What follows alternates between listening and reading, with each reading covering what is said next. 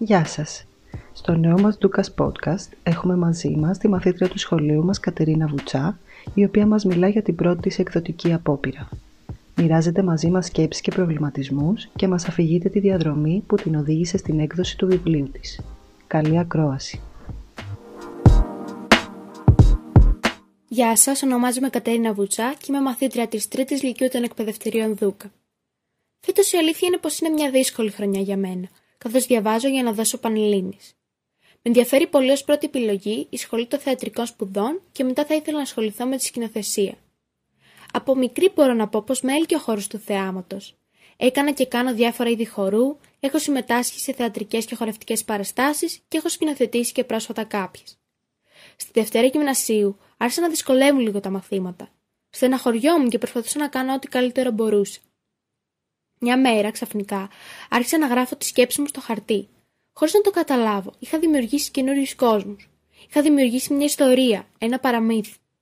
Πήρα την πρωτοβουλία και σκέφτηκα να το διαβάσω στους γονείς μου και στο μικρό μου αδελφό για να μου πούν τη γνώμη τους. Μου είπαν πως ήταν ωραίο και να συνεχίσω να γράφω. Κανείς δεν ήξερε όμως τότε το που θα έφτανε αυτή η προσπάθεια σήμερα. Έτσι όλο και μεγάλωνε, όλο και περισσότερες περιπέτειες περνούσαν οι ήρωες της ιστορίας. Μετά από τρία χρόνια είχε ολοκληρωθεί.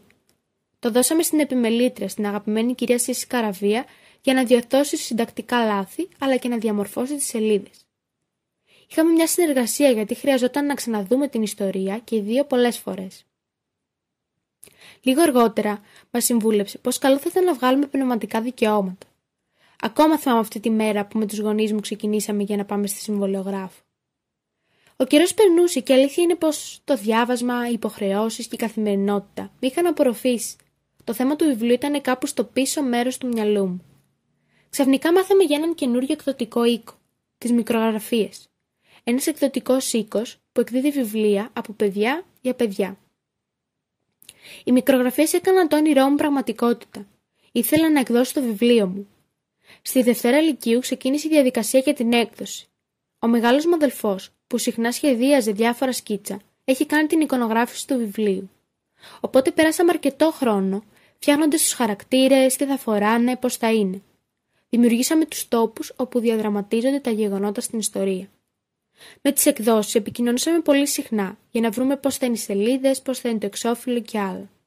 Πραγματικά ήταν ένα μαγικό ταξίδι που δεν πίστευα ποτέ ότι θα κάνω, και ειδικά ότι ένα παιδί της δικής μου ηλικίας μπορεί να κάνει.